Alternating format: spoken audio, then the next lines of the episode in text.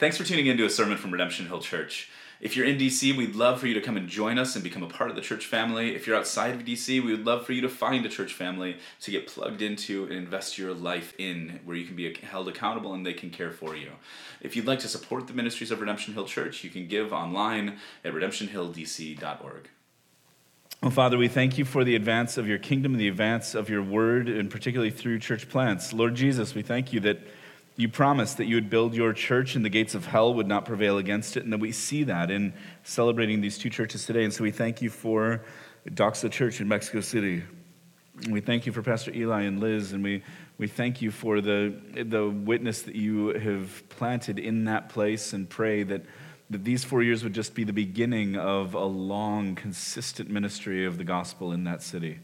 We pray for Joy Community Fellowship and for Ben and Lindsay, and pray that that today um, that you would encourage their hearts as they rest this evening and that you would um, begin that this would just be the beginning of the seeds of the gospel being planted there and that the church would grow from it. And so we we celebrate these two churches and your work in them.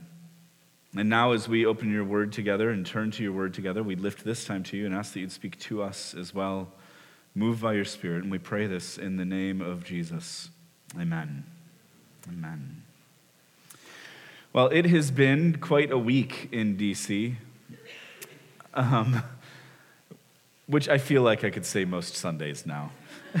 um, we, you know what's amazing is that things like impeachment proceedings and votes and presidential primaries and whatever happened out in Iowa and debates that have been going on all week and um, and you know that I spent a few days this week in Chicago area at a theology conference and it is amazing how little any of those things were talked about. Um, and so, at times, the things that are obsessed over in this town, we forget that, that the news cycle, that it has always been tiring, but the churn just seems to be in an ever increasing frenzy, and it demands our attention at every turn, right? That it, it feels like we're constantly being blitzed with the message that is screaming, This is the most important thing in the world ever. World history is going to be changed by this. And it's not that things aren't important, but sometimes it's good to have some perspective. And each Sunday, that's part of my hope and what we do here together is that we get to gather together and have a reset point, to have to be reminded of greater realities to, to, and more lasting truths, and to be reminded that, that the glory of man is like grass and the flowers of the, and like the flowers of the field, and the grass withers and the flower fades, and the word of the Lord stands forever. And so today, we're going to continue our walk through the book of Romans together. If you have a Bible, you can turn it to Romans chapter 2 with me. We'll be in Romans 2 today. And as we're working through Romans, the first few chapters of Romans are a little tough to read. Um, if you've been with us through this journey, then you, you realize that. Like, we're working through some difficult things. And, and the breath of, of fresh air and hope and life is coming toward the end of chapter three. But, but these tough things are important to work through, they're foundational for us. And so we're going to continue to walk through them together. In Romans so far, the Apostle Paul introduced himself, and then he said that he was eager to get to Rome to preach the gospel, and that he was eager to get there because he's not ashamed of the gospel. It's the power of God for salvation for everyone who believes. In it, the righteousness of God is revealed from faith for faith, and because the wrath of God is being revealed. And so we've seen over the last couple of weeks that when God's wrath is revealed in us, most often, that doesn't look like what we think of, but it actually looks like God turning us over to the things we desire. And so it's Him saying, Go and pursue whatever it is that your heart is set on, and giving us to those things. We saw last week that that leads us to twisted sex, twisted um, mindsets, and twisted religion. Well, the next couple of chapters expand that third one and how our systems of faith and religion get twisted up and today, what we see is that we're all without excuse, that God is not partial or doesn't show favoritism to anybody. And ultimately, today, the theme of the passage is a tough one for us. It's a heavy one because the theme is that the secret is out, that the reality of who we are is going to be exposed in the end. And so we're going to look at this today in Romans chapter 2, beginning in verse 5. And so, at the beginning of chapter 2, we've read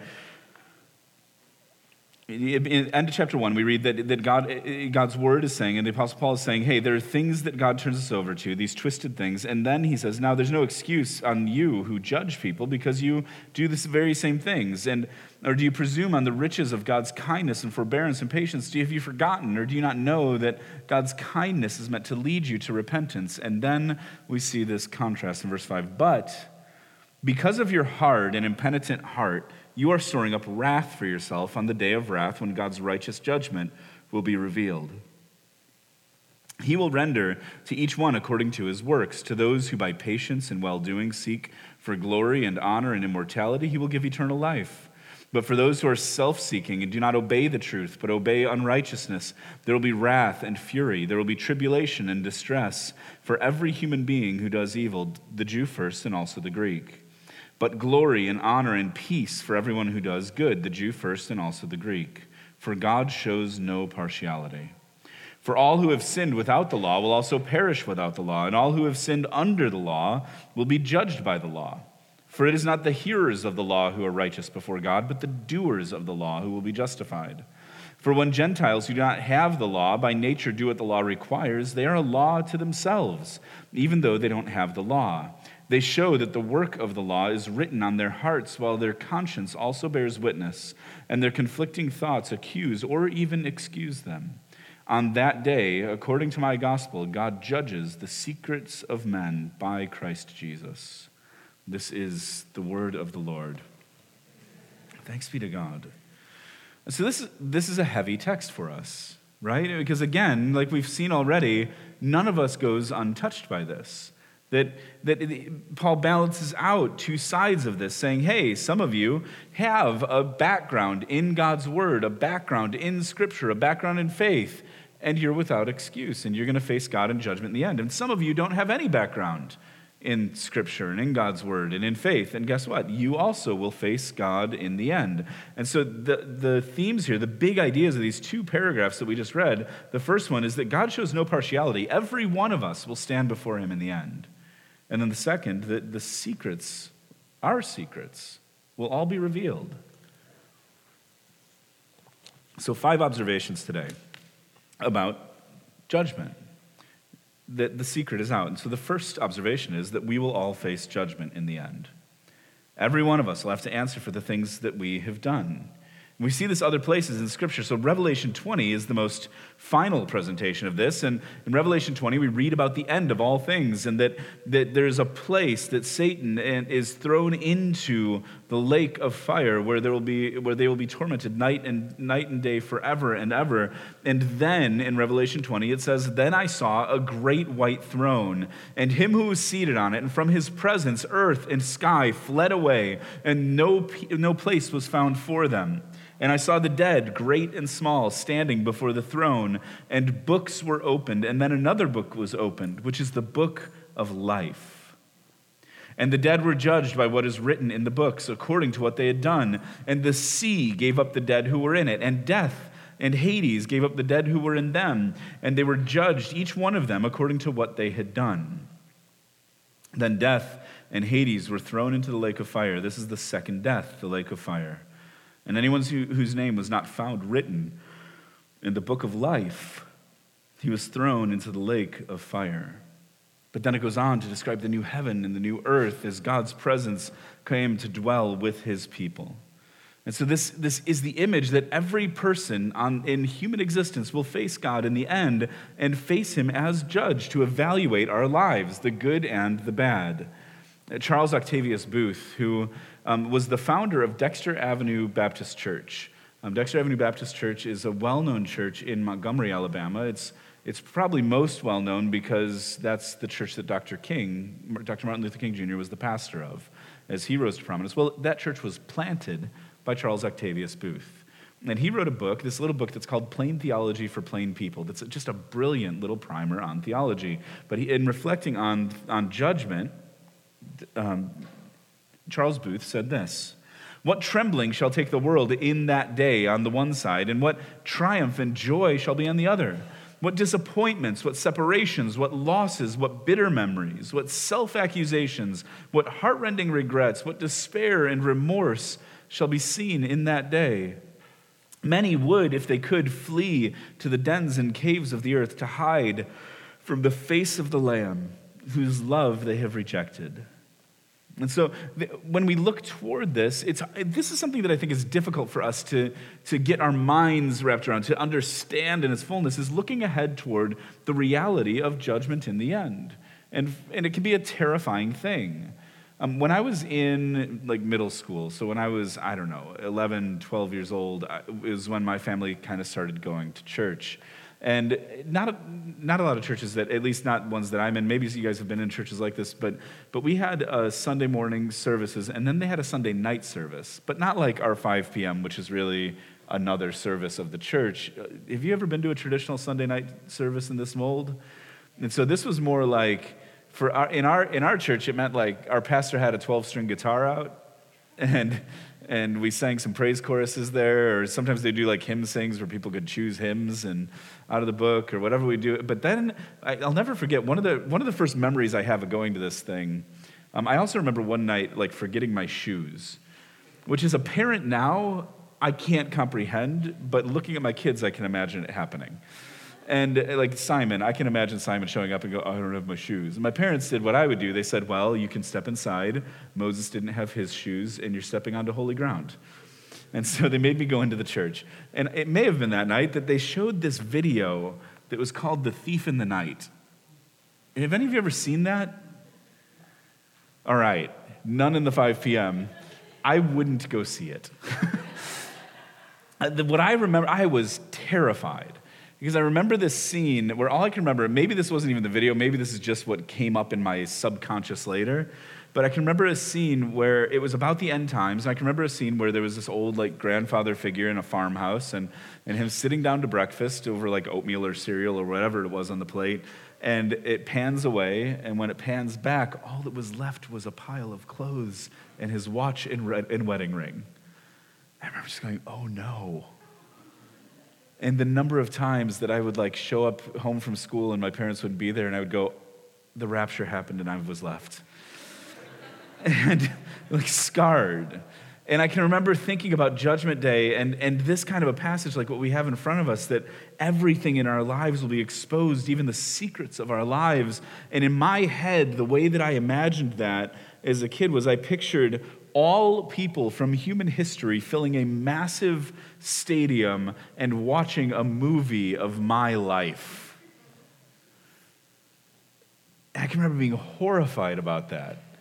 And what others might see and the mistakes I made and how embarrassed I would be and, and, and, and just think, I can remember like asking about that and asking my youth pastor at the time about that and just saying like, hey, I, maybe I got this wrong, but I thought you said that like Jesus paid for my sins and that God would, would that he would remember them no more. So why do I have to see them again at the end? And I can remember the youth pastor I, telling, I had telling me one time that, that he, the way he pictured it was that there were you know, big piles of the good and the bad we've done, and then the real judgment for Christians, because the bad pile was taken away, was that we would see the pile of what could have been done if we'd been better.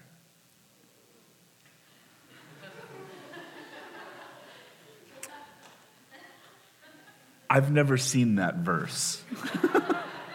Thanks be to God. that is the, the harshest moralistic approach to Christianity I can imagine. And I don't think it's helpful here. And I was terrified, and that probably kept me from outwardly doing some things that I otherwise would have done, like moments of going like, nobody's here, but there is going to be that video screen. But as far as restraining the passions of my heart, and shaping me as someone who loves God and is shaped to look and, like and reflect Him.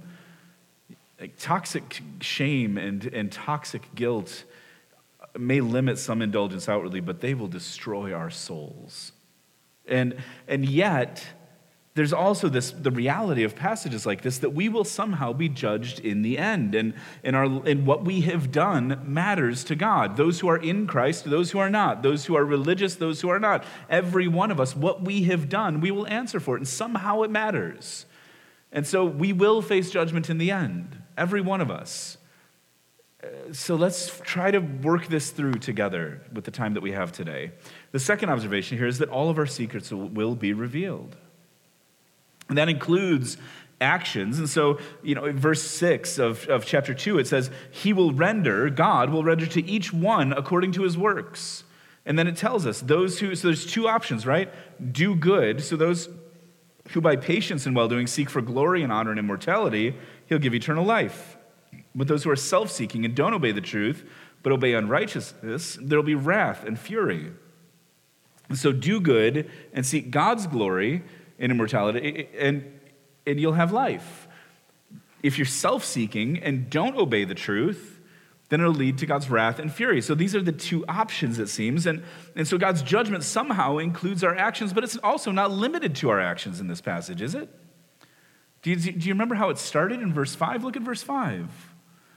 But because of your hard and impenitent heart, you are storing up wrath for yourself on the day of wrath when God's righteous judgment will be revealed. And so it does talk about our outward actions, but ultimately it comes back to our hearts, which is consistent with the rest of this passage. And we know that. Back in, in, in verse 21, although they knew God, they didn't honor God or give thanks to Him, but became futile in their thinking. And so, and so our actions, what we've seen all the way through this passage in Romans 1 is that God's judgment is in turning, wrath comes in, his judgment comes in turning us over to the desires of our hearts. And it's our hard heartedness that ha- it results in the symptoms of sin. And so ultimately, here, though, it's a lack of gratitude and worship, and this is important. And Jesus talks about this similarly. He talks about trees bearing fruit, and it's by fruit that you will know a tree this has always been for me that makes a lot of sense. I mean maybe of you maybe some of you are like arborists and you can look at a tree and see the leaf shape and say this tree has this fruit. I cannot. But i can look at a tree that has lemons on it and say oh that must be a lemon tree. That one has apples. It's a different tree than the lemon tree. And when you pick them if a leaf stays with the fruit then i could tell you the difference of the leaves. But it's the fruit that helps us to know the tree. Now, the fruit doesn't give life to the tree. The fruit is ultimately a cast off of the tree, but it, it's, it's what it produces. A healthy tree it gets its life from its root system. And then it will, and if it's healthy, it will bear the fruit that it's made to bear. So Jesus says, doesn't say you'll know a tree by its fruit, and that's the indication of the thing, our lives will show the fruit of what's happening within us. And so the, he talks in these same terms. And, and one of the things that's hard for us to wrestle with, with this idea, I mean, I think just the language that our secrets will be revealed indicates to us that there's something more here than just outward actions, that it is an issue of the heart. Because the secret things aren't always things that we do outwardly, but the secret things are what goes on within us. And it's things that may, we might do outwardly, but it's stuff that we do when nobody else is watching. This is the definition of integrity, right? It's doing the right thing when no one else is watching but we don't always do that. And let's face it, when we think that no one's watching, we do whatever we want. Another thing that's difficult within this is that, that biblically there's a concept that there are degrees of punishment and degrees of glory in the end. And we, we honestly, we don't know how all of that works itself out, but it is clear in Scripture that somehow what we do in this life matters. This is one of the big themes in the book of Job. Job is a, a, difficult book to interpret and to work your way through, and there's a little bit of narrative and a whole lot of poetry. His friends go, kind of go after Job, and he responds, and, and it's hard to navigate through it all, but, but it shows us a lot about who God is, and it peels the curtain back on this. this it, it almost feels like a cosmic bet, doesn't it? That Satan comes to God and says, Hey, nobody will just worship you because of who you are. And he says, Well, have you thought about Job? He's righteous. You should go after him, just don't take his life. Job had no idea that happened, and his life got devastated by Satan. And so it shows us something about suffering that we don't always know the source of suffering. And I think Job's friends show us different angles where we try to explain away suffering. And, and so it shows us we, we just don't know. And sometimes we can do real damage by theologizing our way through, telling somebody why their suffering is happening. But I think one of the big things that Job shows us is that God cares about our actions. He's not just distant and aloof and removed. What we do matters to him. And, and what we do in this life matters. And, and within that, that means that in eternity, it's going to have an impact in eternity somehow in the end. In Matthew 11, Jesus talks about this. He's talking to his disciples, and he was talking to them on the, on the western and northwestern coast or shore of the Sea of Galilee. And, and so, as he was there, he started talking about the cities where most of his public ministry happened. And in Matthew 11, it says, Then he began to denounce the cities where most of his mighty works had been done because they did not repent. And so, even with Jesus, God incarnate, performing miracles in these places, people still wouldn't accept him and turn to him. And so, Jesus said, Woe to you, Chorazin! Woe to you, Bethsaida! For if the mighty works done in you had been done in Tyre and Sidon, they would have repented long ago in sackcloth and ashes. But I tell you, it will be more bearable on the day of judgment for Tyre and Sidon than for you. Well, he's saying there's a degree of judgment that, these, that the people in these places will face. And you, Capernaum, will, will you be exalted to, the, to heaven? You'll be brought down to Hades. For if the mighty works done in you had been done in Sodom, it would have remained until this day. But I tell you that it will be more tolerable on the day of judgment for the land of Sodom than for you. And so this passage, I mean, it shows us a few things. Um, I heard um, Dr. Don Carson speak on this, and he said, well, it shows us that three things. That first, that God has contingent knowledge, that God knew what would have happened. Jesus knew what would have happened if he had been in Sodom and done these things, if he had been in Tyre and Sidon and done these things, versus in these cities. And so he, God knows all possibilities as well as the realities. And second, it shows us that God takes into degree into account degrees of responsibility for each person. That somehow we will be held to account for the things that we know. And then that there are degrees of punishment and judgment. It doesn't reverse the status, but somehow it influences eternity. And so this is something we have to wrestle with that every one of us is going to stand before God, and every one of us will have our secrets revealed in his face. And maybe you aren't trapped in fear of judgment like I was in middle school. Maybe because you're free from that. You feel like, well, I know that salvation comes by grace alone, through faith alone. And so at times, maybe you're already jumping to the hopeful side of this, but, but we also need to hear that every Christian will face God in the end. And that gets to, point, to observation three God shows no partiality in judgment. Every one of us will face him in the end. So this is what it says that, that we're going to be evaluated for what we do, and there will be tribulation and distress for every human being who does evil, the Jew first and also the Greek. And there will be glory and honor and peace for everyone who does good, the Jew first and also the Greek. Why? Verse 11, for God shows no partiality. This language of partiality is favoritism. It shows up in James, it shows up in other places in the New Testament, but it was almost certainly coined by the New Testament. And so this was language that was used, that was, that was used explicitly by the apostles as they were writing into the church setting. Because what they were saying is that, that there were all kinds of divides that existed in Rome, the same way that there are all kinds of divides that exist now in D.C. They were divided by ethnicity, and he was saying, hey, Jewish or Greek, this is the same for everybody. They were divided by gender. Men and women had different rights and different, different access and different privileges. They were divided by religions. They were divided by social and economic strata. And so, what Paul is saying here is what, whoever you are, when we come to before God as our judge, we are human beings, and the ground is leveled. And the things that we might use to prop ourselves up or the things we use to push others down, those things get obliterated and we stand in the same place, and each one of us will give an account before God. And so it goes on then to say each one of us will give an account for the information that we have. And so in verse 12, all who have sinned apart without the law will perish without the law. All who have sinned with it will be judged by the law. And then do you see in verse 13, for it is not the hearers of the law who are righteous before God, but the doers of the law who will be justified. And so he's saying, for the religious, you're going to give an account for the, for the information that you have. If you have God's word, he's saying to the Jewish people here who are pious, who, I mean, Paul at points lists his credentials, and he's, in, you know, in, in Philippians, he, where he says, you know, I am of the tribe of Benjamin. I was circumcised on the eighth day. I'm a Pharisee. I was zealous above all else in my faith. And he, he gives his credentials to line up how, how holy he was by the religious system. And then he ends up saying, all of it is nothing, and I would throw it all away to know Christ. But here to the religious, so he's one that's qualified to speak this way.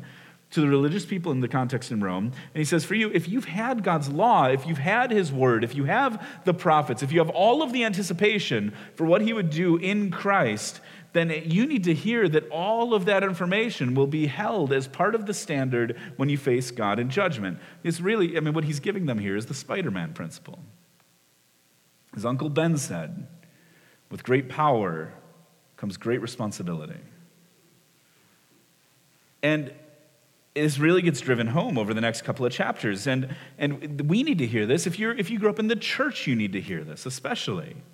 Because the most religious of people are just as in need of a Savior and too often get blinded to their need. Because if you grew up in church, that means you've grown up with God's Word. You've grown up knowing the Bible stories. You've grown up with a proximity to religious things, knowing songs that you could sing, and with a background in all of this information about who God is and what He's done. And you're surrounded by people who love you and love God. And, and we need, if you've grown up in the church, you need to be careful not to let your proximity to holy things dull your senses to your own need for salvation.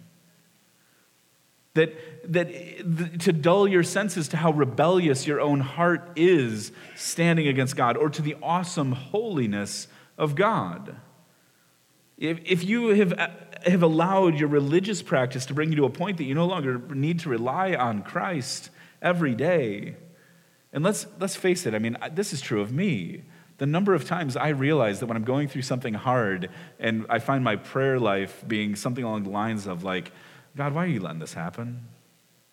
You know, I thought I had things figured out. Like, why is it that every time you feel like you're making some ground financially, like something massive and catastrophic breaks?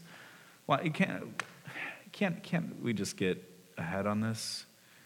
Why, you know, you, something happens and you end up in surgery for a 20 year old injury, hypothetically.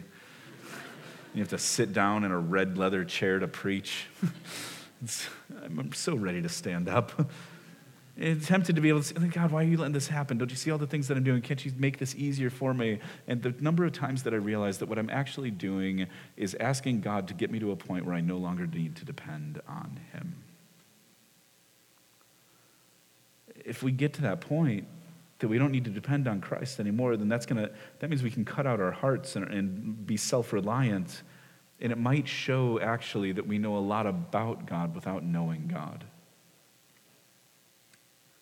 For the irreligious, if you're, if you haven't grown up in the church, then Paul has a word for you here too if you have no background in the church. He anticipates the question here that I think a lot of us struggle with about what about those who have never heard? What about those who don't have the Bible? What about those who don't have the stories? What about those who haven't heard this good news? What happens there? And do you see what he says in verse 14? When the Gentiles who don't have the law by nature do what the law requires, they're a law unto themselves, even though they don't have the law. They show that the work of the law is written on their hearts, while their conscience also bears witness and their conflicting thoughts accuse or even excuse them.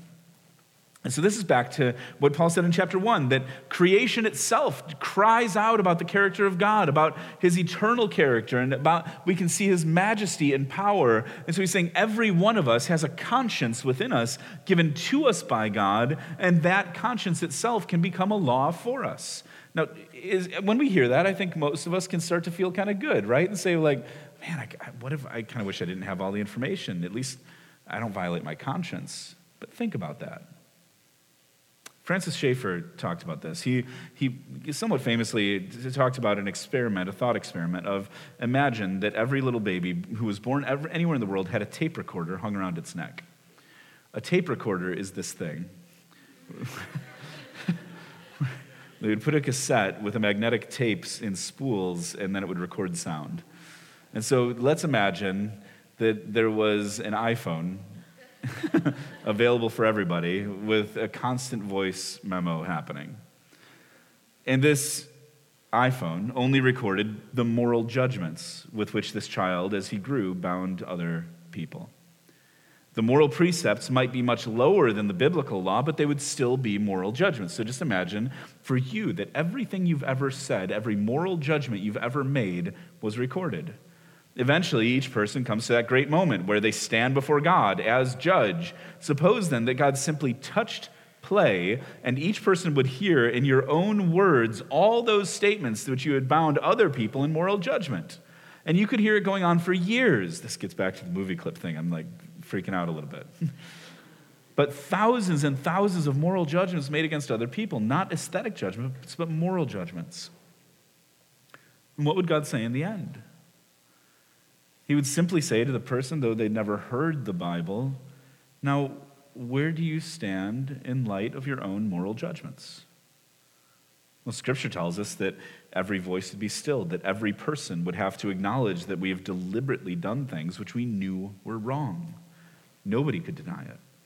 And so we sin two kinds of sin. We sin one kind, like when we trip off a curb and it, and it kind of takes us by surprise. And we sin a second kind of sin when we deliberately set ourselves up to fall.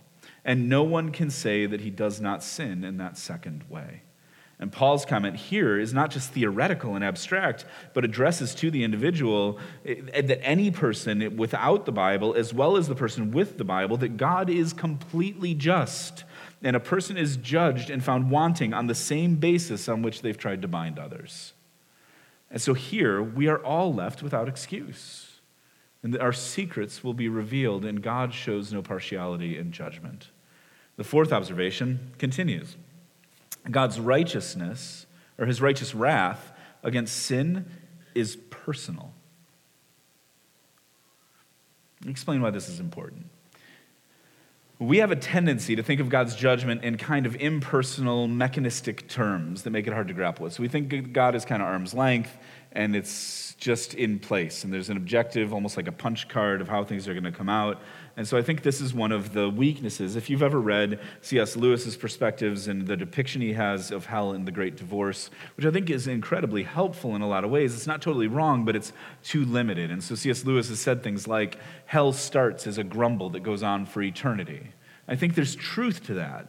But it's not just removed and mechanistic, that we need to be careful not to overlook the personal nature of God's judgment. And so when we read the Old Testament prophets, do you, do you know the language that God uses about the sin and rebellion of his people through the prophets? Well, he looks at the covenant that he made with his people on Mount Sinai as a marriage covenant. And so the accusation he has against his people and the prophets is you've cheated on me. You've committed spiritual adultery by chasing after false gods and lesser gods. There is nothing more, no more personal betrayal that we can imagine than a spouse cheating on a spouse. And that's the language that God uses of his people that have left him. And so we need to hear this because, again, we think of God as being distant and aloof and removed, but, but we need to hear that his wrath against sin is a function of a personal desire to defend his name and his glory. It's deeply personal. And we need to hear that every sin we have ever committed is an offense against Him and His holiness. It's not just an offense against some objective force, it's it, that it's against God Himself and often other people as well, but it's an offense against God that we need to be concerned with. And the degree of our worthiness for judgment isn't based on the degree of what we've intended in any specific act or thought, but it's the degree of the one we've sinned against. And so think of it this way we know that this is true, that we can have the same intent and the same actions against different people, and that the outcomes and the impact will be very, very different. So let's say that after the last couple of weeks, you're like, I don't really like this pastor, and I'd like to let him know. And afterward, as I stepped down, you walked up and just decided to hit me straight in the face. Now, first of all, It'd be kind of cowardly to hit a guy on crutches. but, I mean, what's the real impact? Hopefully, because we're in the church, somebody would rally to help me and help me up. um, and, you know, we'd probably have a, have a talk about, like, hey, we, we need to sit down together if you want to come back on a Sunday and talk this through. But ultimately, there's not going to be a huge impact in your life because of that event. Now, if you go do the same thing to your least favorite politician, if you're like, you know, I just don't like that senator, and I'm going to go let them know about it, and jacked him in the face, or if you're like, you don't like this president and you went up and tried to hit him, the impact on your life would be very different. Why, is your action any different? No. It's the same action, it's the same motive. And so, why is the penalty different? I mean, for me, there's, if you come and hit me, uh, please don't, first of all. But if you come and hit me tonight, it's not going to have that big of an impact on your life. If you go and try to attack a, you know, a, a senator or a president or a Supreme Court justice, that's going to change the scope of your life. Well, why? Because, because the person that you're attacking is in a higher position, so the consequences are more severe. We need to remember that when we're talking about a sin against God, this is the Holy One, the perfect, the, the Almighty Creator of all things. And so we have a tendency to think of sin and, and put ourselves on a scale by looking at other human beings or the people we've sinned against, and to think that person probably deserved that anyway. Maybe they did, but what you don't realize is that when you're sinning against someone who bears the image and likeness of God, you are sinning against God Himself. And so our offense is, is in light of His holiness. And I know we get squeamish and awkward with the doctrine of hell and judgment. It's hard for us to deal with, but I think that's too often because we have too light of a view of what sin is, and we have too light of a view of God's holiness. And what we need to understand is that, that understanding the gospel doesn't mean that you stop taking your sin seriously. And in fact, if you really know Jesus and really get to know God, the closer you get to Him, the more your own depravity is going to be exposed. But the more we understand our own depravity and the more we understand the transcendence of God's holiness, the more beautiful the gospel becomes. And so we have, and this is the other thing, we have a tendency to look back and divide God between the Old and New Testaments and to say, well, the God of the Old Testament was a God of wrath and I don't like him. And the God of the New Testament is warm and cozy and nice.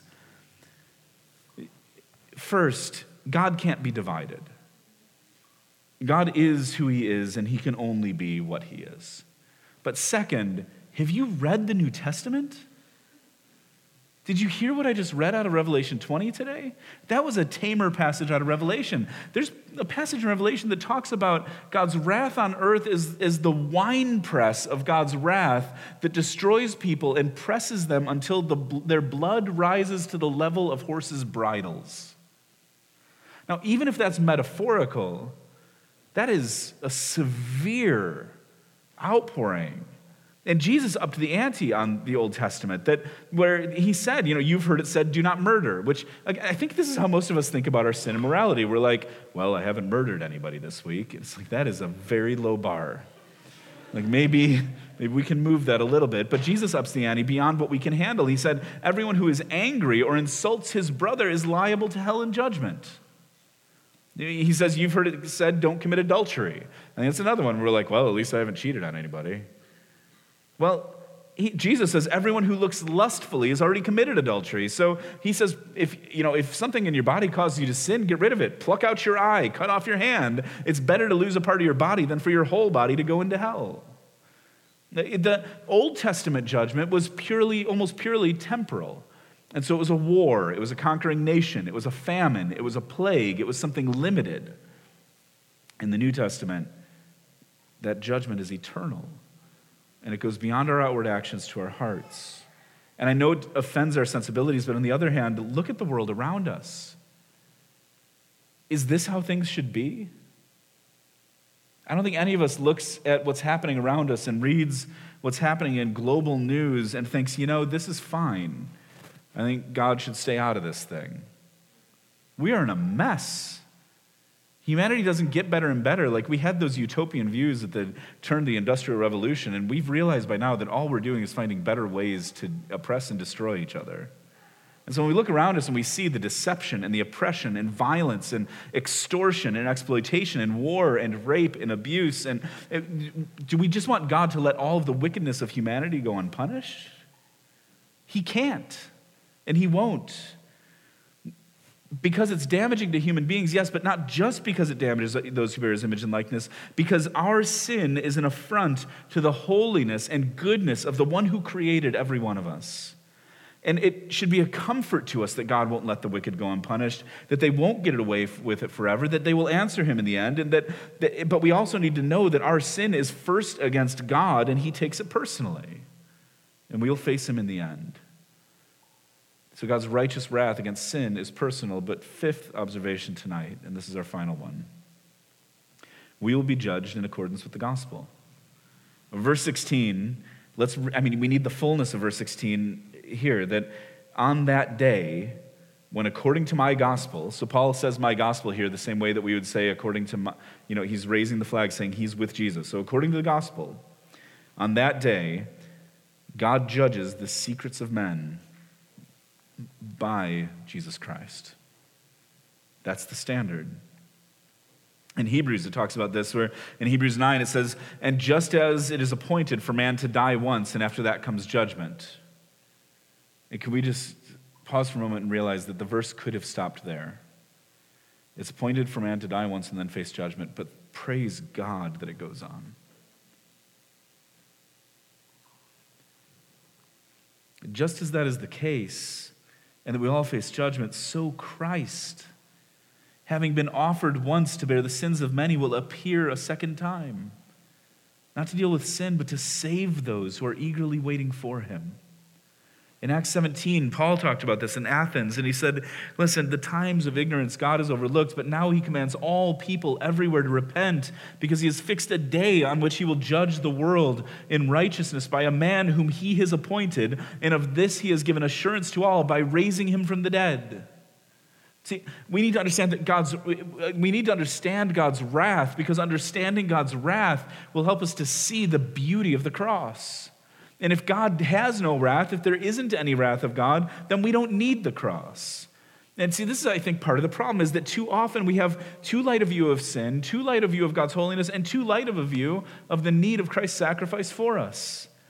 You can grow up in the church or be around the church for long enough that you even get unimpressed with penal substitutionary atonement which is just a theological way to say that Jesus went in our place for our sin and took on the fullness of the wrath of God to give us his righteousness. And this is the amazing thing that in order to understand the good news of the gospel, it makes it what's so good, we need to understand what, what we're being saved from. We need to understand God's judgment. We need to understand that his wrath is right and just, and that his judgment on all of humanity is coming, and, and it will be right and just, and that our sin is personal, and that we've sinned against the one who will sit as our judge. But the crazy part of it all that makes no sense in human wisdom, but is in the fullness of the wisdom of God, is that the judge himself became human to pay our penalty, so that we are declared righteous in him.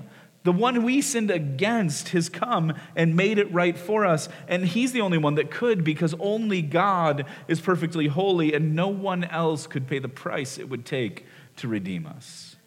That because God is the only judge and no one else could declare us righteous. And that's what's given to us freely in Jesus Christ. And so today's text is a heavy one, it is a fearful one. And we need to be careful to read the texts that are more difficult for us because, because if we turn too quickly to resurrection and hope all the time without seeing what we face, then, then we, we won't feel the weight of the reality of what God has done, and, it won't, it, it won't, we won't see the beauty of it. But what we see clearly today is that every one of us will face judgment in the end. And the more we know, the more we've been given, the more we'll be held responsible for. And in that day, we'll have to choose. When you stand before God, the, the ultimate righteous judge, you'll have to choose now. Are you going to try to stand as your own defense attorney? Pleading your case, working to prove that you're righteous, working to prove that you haven't sinned against a holy God. Because what's been offered to us is that, that Christ has been appointed the judge. God proved that by raising him from the dead. That's what it said in Acts 17. And so, as you stand before him, what's been offered to us is that we can stand in the righteousness of Christ at great cost to the Savior, our Savior, but freely given to us, and that the judge himself becomes your defense attorney. And so in that passage that we read out of Matthew today, where Jesus was saying, Woe to you to all these cities, to Chorazin and Bethsaida, and because Tyre and Sidon have it better than you, and woe to you, Capernaum, because if the mighty works done in you had been done in Sodom, they would have, it would have remained. But I tell you, it'll be worse for you than, or be more tolerable for you on, on, on the day of judgment for Sodom than for you. In the middle of all of that talk of judgment, Jesus went on the next verse to say this. At that time, Jesus declared, I thank you, Father, Lord of heaven and earth, that you have hidden these things from the wise and understanding and revealed them to little children. Yes, Father, for such was your gracious will. All things have been handed to me, over to me by my Father, and no one knows the Son except the Father, and no one knows the Father except the Son and anyone to whom the Son chooses to reveal him. But listen to the words of Jesus tonight Come to me all who labor and are heavy laden, and I will give you rest. Take my yoke upon you and learn from me, for I am gentle and lowly in heart, and you will find rest for your souls. For my yoke is easy and my burden is light. See, we are in the midst of a chaotic and divided city, in a chaotic and divided world, and, and it, where it seems like the unjust and the wicked just seem to win and prosper and everything around us demands our attention and our immediacy. It's a crisis that we need to focus on. It's a grind. But you can find rest tonight. You can find rest for your weary soul. In, in Christ, you've been declared righteous in Christ, turn to Him in repentance and walk away from your own self righteousness, and your debt has been paid. In Christ, your bond has been delivered. In Christ, your soul is set free from bondage to sin. In Christ, you are freed to live in righteousness. And in Christ, you have nothing to fear on Judgment Day because Jesus is calling every one of us here to repent and turn to Him. But then we can finally rest and know that if our names are written in the Lamb's book of life, that we have nothing to fear on Judgment Day. Yeah, the secrets will be revealed, but, but we've all been outed by the cross. That there is nothing we can do to earn our salvation. And so we'll be able to stand in the righteousness of Christ and be welcomed into his presence and glory for eternity. And so Judgment Day is nothing to fear. But it's what, but having Christ give us rest is what frees us to live in light of his righteousness. Let's pray. Father, would you work in our hearts to free us from fear? Give us a spirit not of fear, but of, of self control and boldness and a willingness to, to follow your calling even when it's hard. I pray tonight that you would help us to feel the weight and the difficulty of coming judgment, not just so we can be afraid and have, have nightmares of what might be, or though if that's what you use, then so be it, but that, that we might actually turn and find freedom in Jesus. And so, by your Spirit, would you give us the boldness to repent, the boldness to trust in Him? Thank you that there's hope for us, so that when we stand before you in the end, we might not stand before you as simply a fearful judge where we rightly are under your wrath, but that we can turn to you as a loving Father because a way has been made through Jesus. We pray this in the name of Christ. Amen.